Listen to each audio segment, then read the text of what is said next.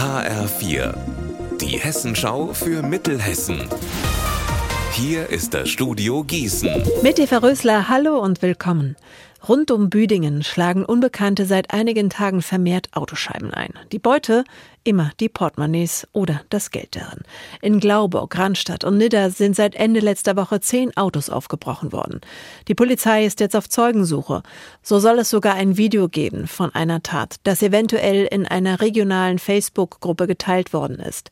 Außerdem warnt die Polizei davor, wertvolle Gegenstände im Auto sichtbar liegen zu lassen, auch nicht für kurze Zeit.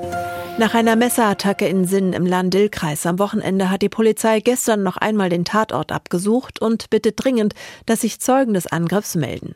Im Stadtteil Edingen ist am Samstag ein 20-Jähriger auf einen 34-jährigen Mann mit einem Messer losgegangen. Der ist nach einer Notoperation nicht mehr in Lebensgefahr. Der Angreifer konnte festgenommen werden und sitzt in Untersuchungshaft.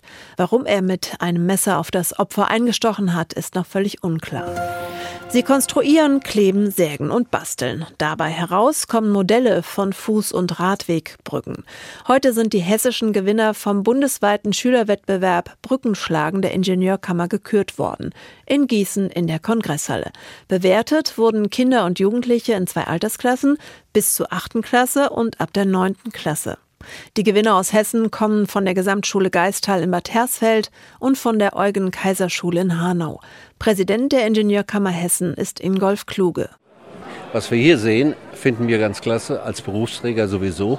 Aber das Engagement der Jugend, sich für eine Aufgabe zu begeistern, und das gehört genau so zum Ingenieurberuf dazu, das begeistert uns und da hoffen wir uns natürlich auch, dass da was zum Schluss auch für uns hängen bleibt, dass wir den einen oder anderen vielleicht davon überzeugen können, den Ingenieurweg einzuschlagen.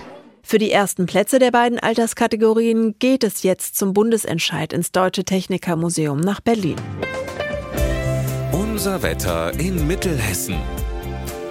Eine graue, dichte Wolkendecke bleibt uns auch bis zum Abend treu. Und es kann immer wieder regnen.